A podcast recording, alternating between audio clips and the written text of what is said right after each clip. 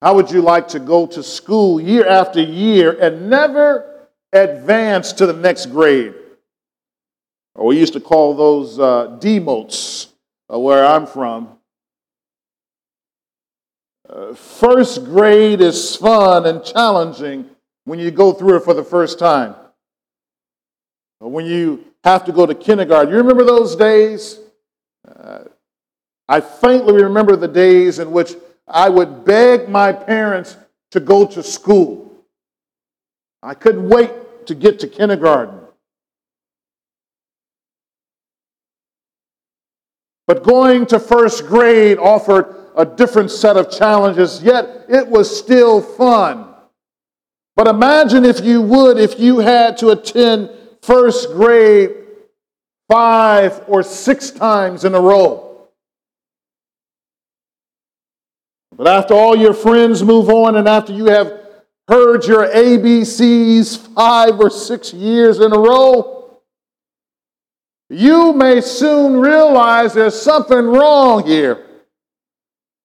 You may realize that uh, as you continue to learn your ABCs, that your classmates are getting younger and younger. Here, you're the tallest one in class. You're the only one in first grade with a mustache. You begin to realize that education is not what it's cracked up to be. And then you may quickly give up or refuse to engage in anything that the teacher is trying to teach you. Well, uh, but on the other hand, there are some people who are quite content on being in the first grade. As long as they have their friends there with them, they are most satisfied of being in first grade year after year after year. But compare this with our Christian walk. There are some people who go to church, yes, to church, week after week after week after week who are happy being a first grade believer. More is not required of them, and neither do they expect more because everybody is on the same level. Everybody is mature. It reminds us in the way that the only thing that we found joy in in going to school was having recess. That once you got to school, you could only think about recess. And then once you had recess, all you could think about is what you did at recess. And that was the one moment of joy that you had when everybody could basically just be a kid and be themselves. I submit to you, brothers and sisters, that some people think of church as recess. That all they want to do is come to church and, and, and have this fun. And they don't want to learn anything. They don't want to mature, uh, but they just want to make it to recess. And they can't wait until the next time they go back to recess again. For some, when they are presented with biblical facts and concepts, they quickly turn away because they don't understand or it is too difficult for them to digest, and they only want to hear their ABCs again and again and again. But as you know, that if you are to grow, uh, that you are going to be faced with some kind of challenges. Amen? If you're going to grow, you will be faced with challenges. Uh, a seed that's placed in the ground uh, must garner enough strength in order to break through the dirt in order to make it to the sun. That baby who crawls around eventually has to be faced with the challenge of falling down sometimes if they are going to walk. So if you and I are going to grow, we must face some types of spiritual matters that will challenge us. And when they challenge us, we must not run away. but we must run towards those things. Each stage of your Christian development, it requires an effort on your, be, on your part, on your behalf. If you're going to break through, you need an effort of will. You need the Holy Spirit to lead you and guide you so that you may be mature in the Lord. And today's message is no different from that. It requires not only your heart, but it also requires your mind to grow in the things of God. Today, will you have the courage? Will you have the endurance? Will you have the strength in the Holy Spirit to grow in that which the Lord will present to you today? Or will you only be happy with what does it take to know Jesus Christ? Well, we don't want to be a church that only has one grade, amen? I don't want to be a part of a church that only has one grade, the first grade. So we move on. Mark chapter 13. We're going to start reading in verse 1. Mark chapter 13, uh, in verse 1, we're going to begin to read. Verse 1. And as he came out of the temple, one of his disciples said to him, Look, teacher, what wonderful stones and what wonderful buildings. Jesus said to him, Do you see these great buildings? There will not be left here one stone upon another that will not be thrown down. And as he sat on the Mount of Olives opposite the temple, Peter and James and John and Andrew asked him privately, Tell us, when will these things be, and what will be the sign when all these things are about to be accomplished? We all have a yearning to know about the end of all things. Here, Jesus, he introduces the subject about end times uh, because his disciples, they wanted to know, and then they needed to know as well. This new segment of Jesus' teaching is something in which the disciples that they needed to grow in. In fact, at this particular point, as we have seen and as we have progressed through the entire Gospel of, uh, uh of Mark, at this particular point, uh, Jesus is about two or three way, uh, days away from his crucifixion. So at this particular point, Jesus is about two to three days away from them killing him on the cross. But through all the disagreements, through all the misunderstandings, they had to grow, and now they had to grow up quickly. Jesus needed to let them know that life as they knew it and as we know it, that it will not uh, always continue the way that we anticipate.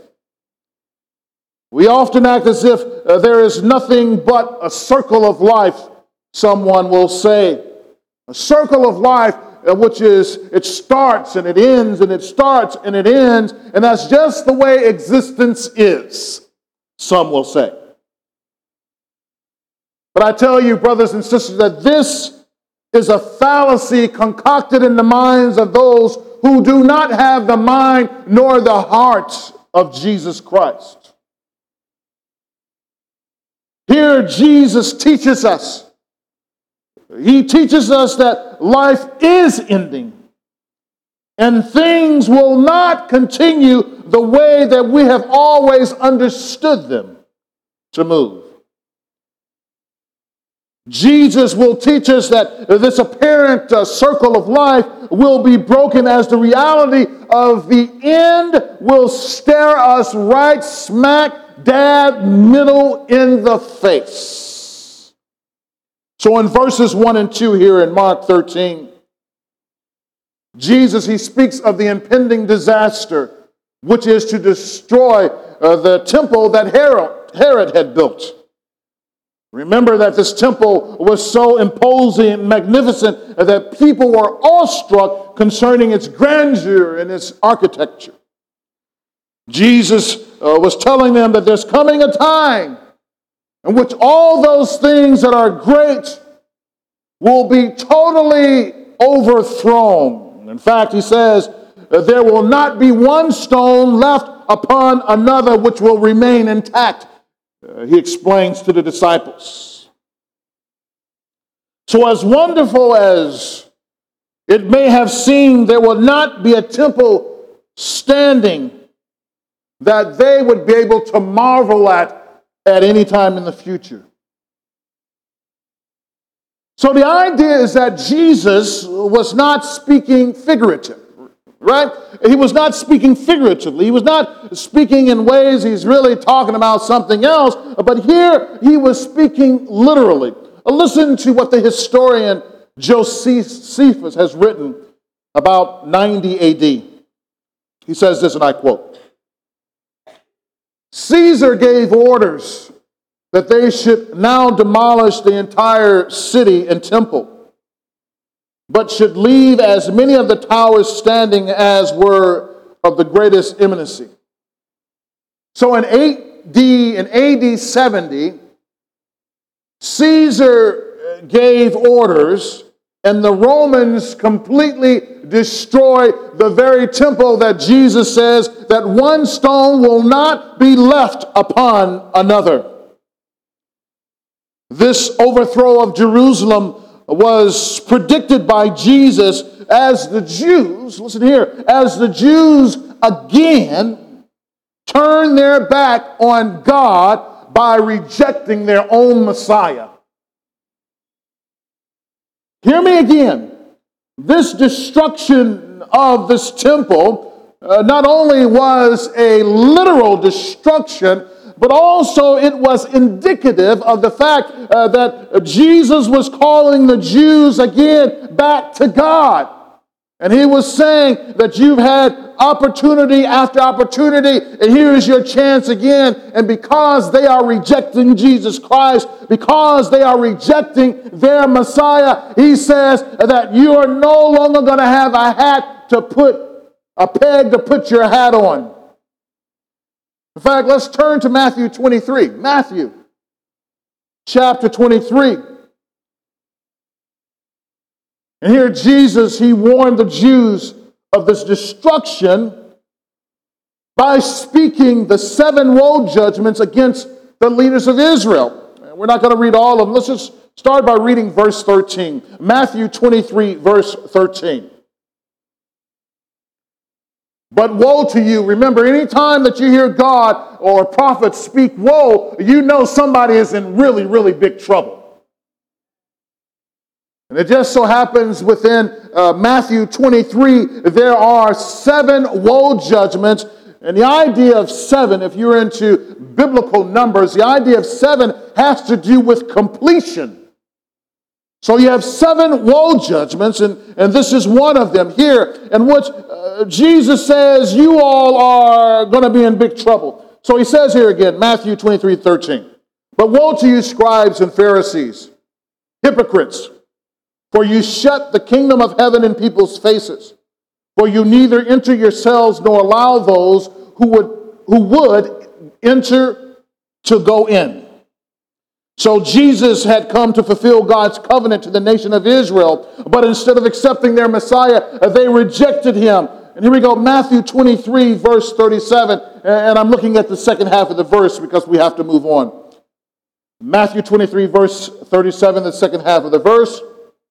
Jesus says, As their God, how often would I have gathered your children together as a hen gathers her brood under her wings, and you were not willing. You see, God will not make you do anything against your own will.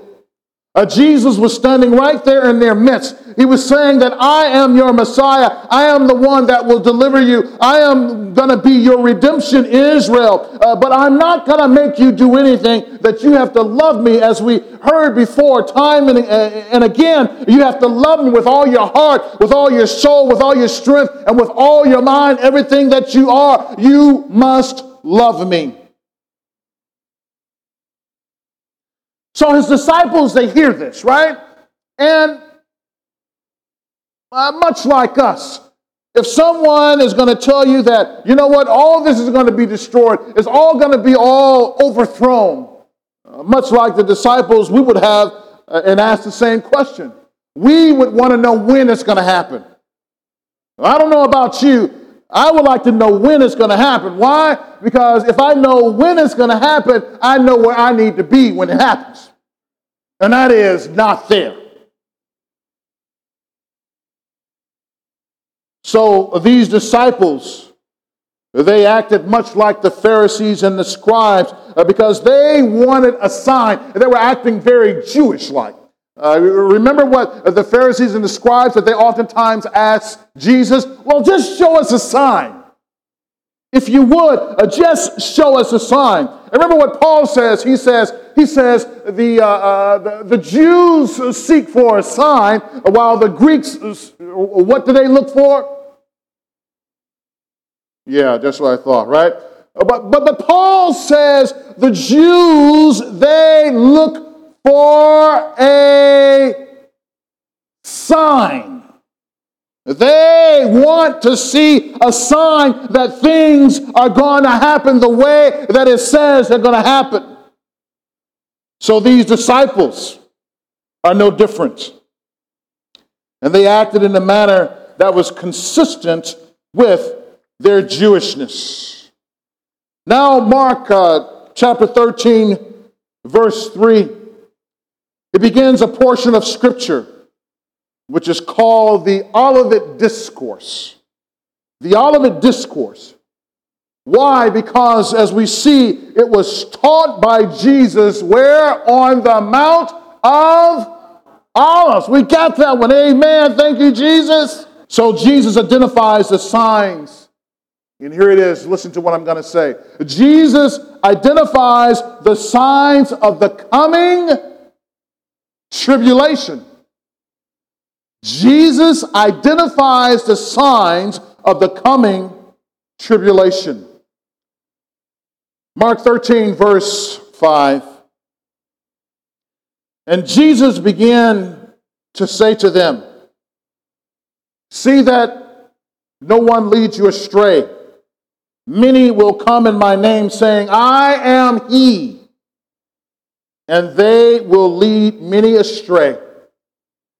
And when you hear of wars and rumors of wars, do not be alarmed. Isn't that interesting? That Jesus says, when you hear about wars breaking out here and wars breaking out there, uh, and then you hear about there might be a war, Jesus says, don't worry about that. He says, this must take place, but the end is not yet. For nation will rise against nation, and kingdom against kingdom. There will be earthquakes in various places. There will be famines.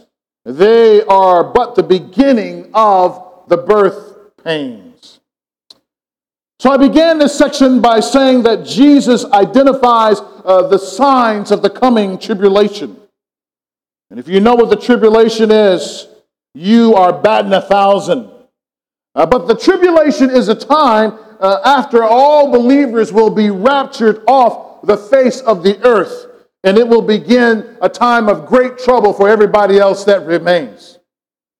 So pray that you are raptured us. But what are you talking about? Well, the word rapture comes from the word caught up found in First Thessalonians. Please uh, turn with me there. First Thessalonians chapter 4, verse 17. 1 Thessalonians chapter 4, verse 17. Paul says, Then we who are alive, who are left, will be caught up together with them in the clouds to meet the Lord in the air. And so we will always be with the Lord. Okay, so you're talking about this idea uh, uh, uh, of, raptured and caught up and so on and so forth. Well, the idea of, of, of raptured actually comes from the word caught up and it is uh, a part of, of, a Latin rendering of the same Greek word. Uh, so the word uh, uh, caught up is the word raptos or raptos or something like that in Latin. So that's where we get the word rapture from. And basically, what happens during the time of rapture, uh, people will be here on the earth, right? You'll be minding your business, right? Stuff will be going on. Then all of a sudden, right, you'll be going to 7 Eleven to get you a slushy, right? And you come out of the 7 Eleven uh, uh, near the cemetery, then all of a sudden, uh, all the graves start shaking, right? Everywhere. All the graves start shaking. Then all of a sudden, uh, they burst open and people start getting up out of the graves. Right? Wouldn't it make sense? I often ask myself, Jesus, it would make more sense that you would first take us who are already alive, right? So we wouldn't have to see all this stuff. Jesus says, No, no, no, no, no. That's not the way it's going to happen. He says that what's going to happen is first, the dead in Christ will rise first. So if you happen to be around at this particular time, uh, that uh, you're talking about the, uh, the, the, the, night of the living dead, uh, that you're getting ready to experience this. So the graves will burst open and dead people will come alive and they will go to be with Jesus in the air. And I can see some of us saying, wait a minute, I thought I was saved because they're on their way up. And then it says, those who are alive that have remained, then what will happen to you? Come on, what's going to happen? You're also going to be caught up as well. So the dead, they're going to come first, and then you are going to come second if you happen to be around at this time. Wouldn't you want to see that for yourself? No, some people said no, huh? But the thing is, after this rapture happens, after people are caught up to be with Jesus in the air, then this great and terrible time of tribulation has hit the earth. Can you imagine, uh, if you would, can you imagine living at a time where things are like they are now, except multiplied by about 10,000 times. So it wouldn't be like, you know, some people, they're, they're afraid to go in certain neighborhoods, right?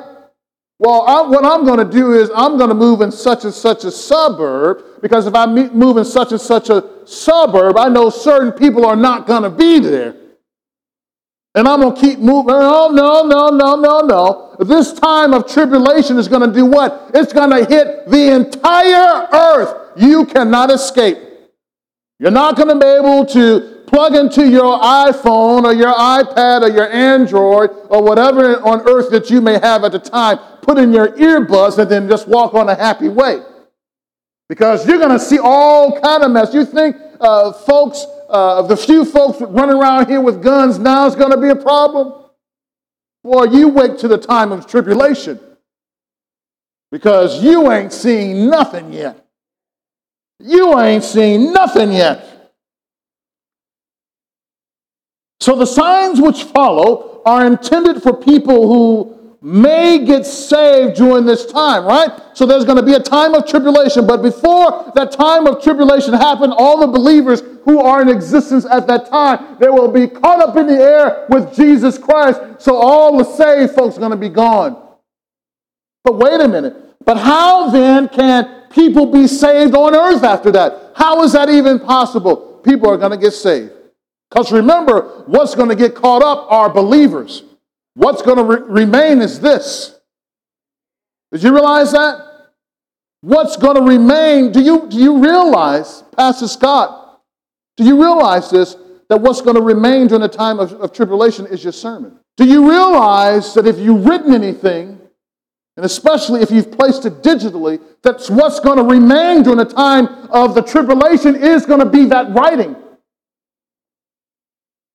Do you realize that if you've written music and has stored it digitally and it glorifies Jesus Christ, do you realize that during the time of tribulation that that's going to be a testimony of Jesus Christ?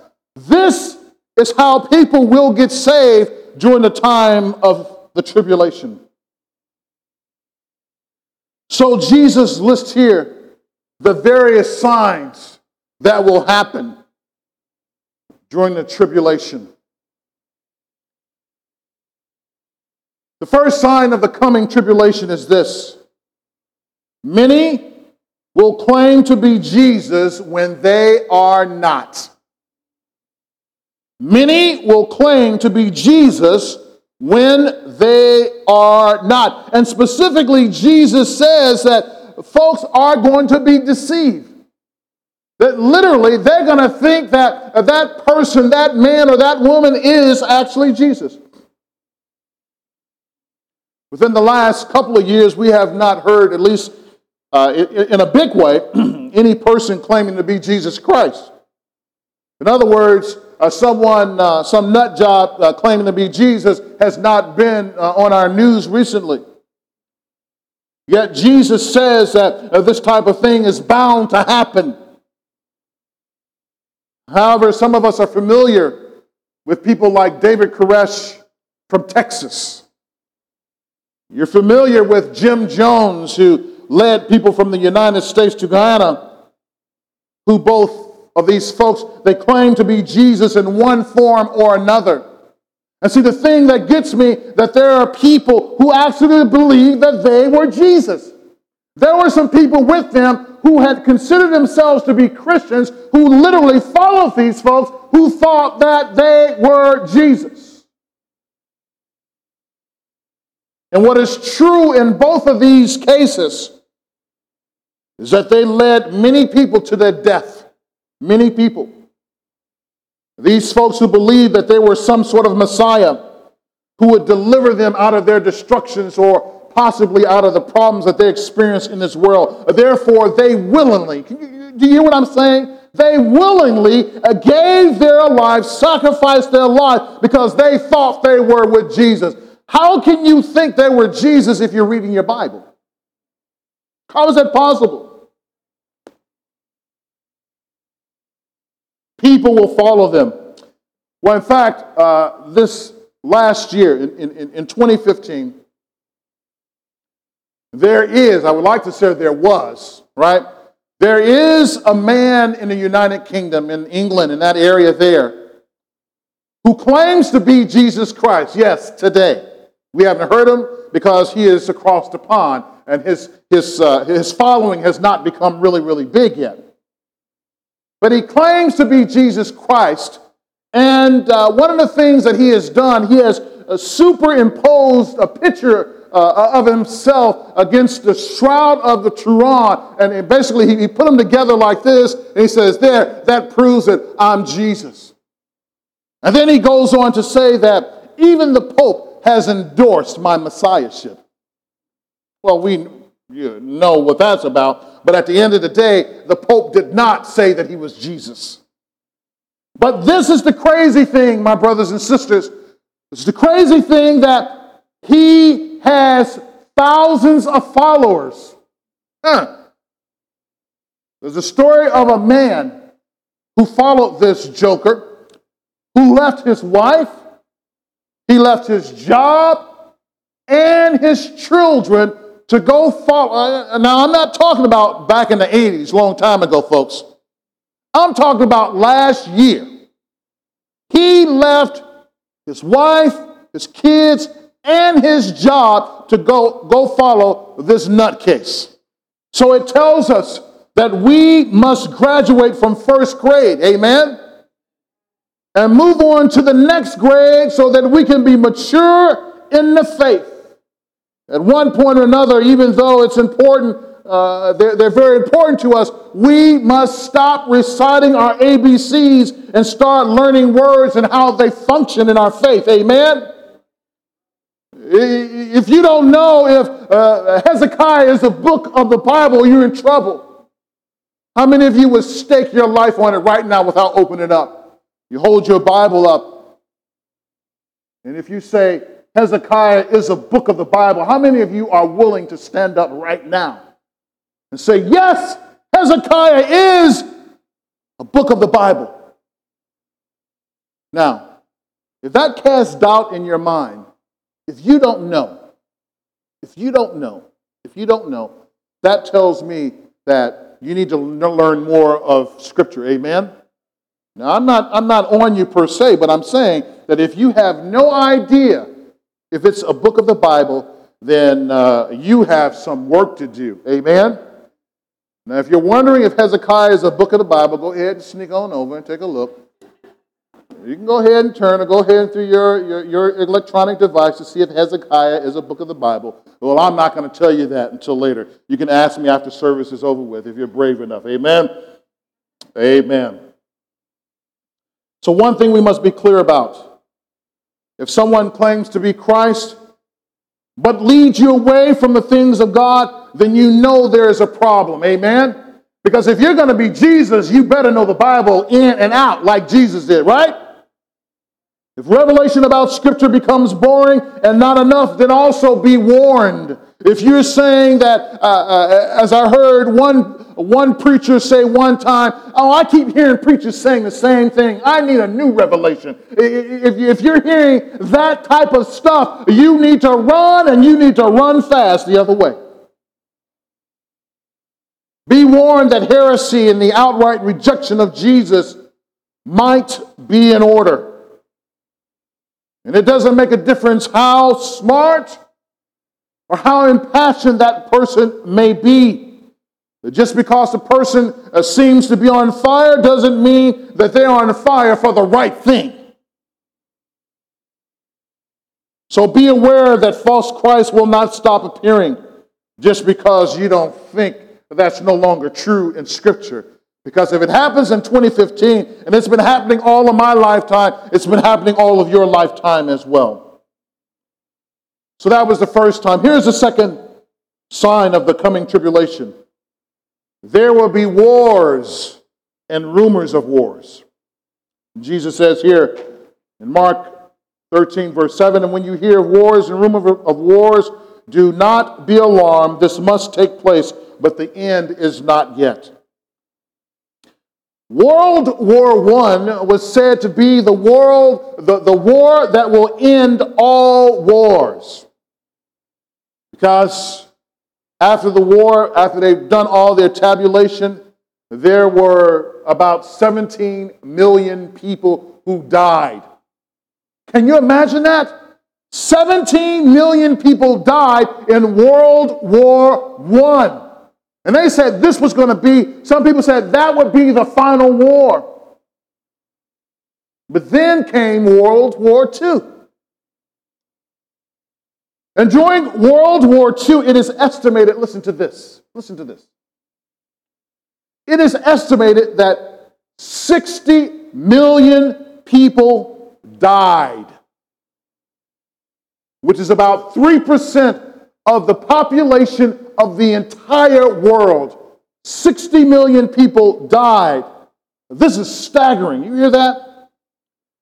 During World War II, there were 400,000 Americans who died. But listen to this there were 8.7 million Russians who died. 8.7 million Russians who died. In 2013, the city of Chicago had a population, listen to this. The city of Chicago had a population in 2013 of 2.7 million people. That means that if World War II, if you compare that to Chicago, it would like, be, uh, like being World War II destroyed uh, Chicago three times plus some. Can you imagine destroying the population of a great city like this three times over? In fact, uh, the city of New York uh, in 2013 has a population of 8.4 million. So that means World War II, in essence, wiped out the entire population of New York City. 8.4 million people in New York City. And then there were those who again believed that World War II would be the last and the greatest war. With such horrific consequences of human conflict, Who will want to experience that again? Who wants to go through that again? At that time, some religious leaders believed that this was the beginning of the end. In fact, uh, some said that during this time uh, that we, we understand that this was after the rapture. They believed that somehow maybe the rapture had happened for some folks. Based on this war, people took the position of a post tribulation rapture. But regardless of what one thought about the war, there was no rapture and the wars they continue. How many wars have we had since World War I? We had WW2, we've had the Korean War, Vietnam War, Afghanistan, and everything else in between. And every time you turn around, it seems like there's more rumors of war. Remember just a few years ago when even Russia was doing this thing with Ukraine and how the tension began to increase and it seems like something was getting ready to happen? I was watching the news like a hawk because the tension was there. Next. The third sign of the coming tribulation there will be natural disasters that will not only alter the physical appearance of the face of the earth, but will affect the thriving of the human race. Jesus says there will be earthquakes in various places, there will be famines. These are but the beginning of the birth pains. You know, Again, it would be really easy if for us if Jesus told us how many earthquakes that there would be. It would be really easy if, if Jesus told us uh, how many famines there will be. This past week, I was looking at the uh, Discovery Channel, and um, one of the things that they were saying, uh, they were talking, they happened to be talking about earthquakes of all things, right? And one of the things they were saying about uh, just a shifting of the tectonic plates on California Currently, they said there's a portion of California that's moving one inch every year. There's one portion of California that's moving one inch northward every single year. So they're saying eventually there's coming a time when parts of Southern California will literally line up with parts of, of northern or, or, or, middle parts of California. But one of the things they, they said they keep saying over and over again that we know there's a really, really big earthquake that's coming. We know it's coming. It has not happened yet, but it is on the way. So if you love that weather, uh, God bless you. And then there are the famines that seem to continue to plague the earth. Listen to this. In 1845, 1.5 people, million people were, were killed in Ireland because of a famine.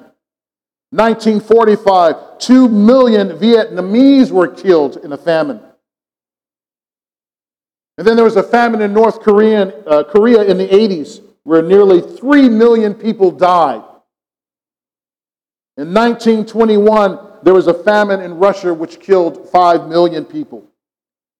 And then we remember about the uh, famine in Ethiopia between uh, 1983 and 1985 that killed 1 million people. And then, uh, as recent as 2010 in Somalia, where 260,000 people were killed in, this, in the famine. Now, I, I know that all these stats, they sound really gruesome, but we must understand these things within the context of Scripture themselves. Jesus tells us that these things are the signs of the tribulation to come. And right now, even though we're not in the tribulation, He's given us a taste of what is to be. So we must be on all of our P's and Q's and make sure that we're faithful. So, what do we do with a message such as this? And I will continue with this next week. But what do we do with a message such as this? Well, look at this and, and consider how, how God typically used his prophets and how they operate. When God sent a prophet, he will send that prophet to warn the leader. He will send that prophet to warn the nation uh, of the judgment to come. Because God wanted to pull, He wants to pull people back to Himself. Amen? So if you have this message and you know these things are coming, then why are we wasting our time arguing with one another? Why are we wasting our time buying more and more stuff? Why aren't we about God's business instead? Because we know uh, that our time on earth is short. We must be about the Lord's business. If you are a believer, it is time to wake up out of your slumber and be obedient. Amen? If you are a believer, it is time for you to wake up out of your slumber and walk in obedience. And if you don't believe in Jesus Christ, today is your day to say yes to Him and to believe in Him for your redemption.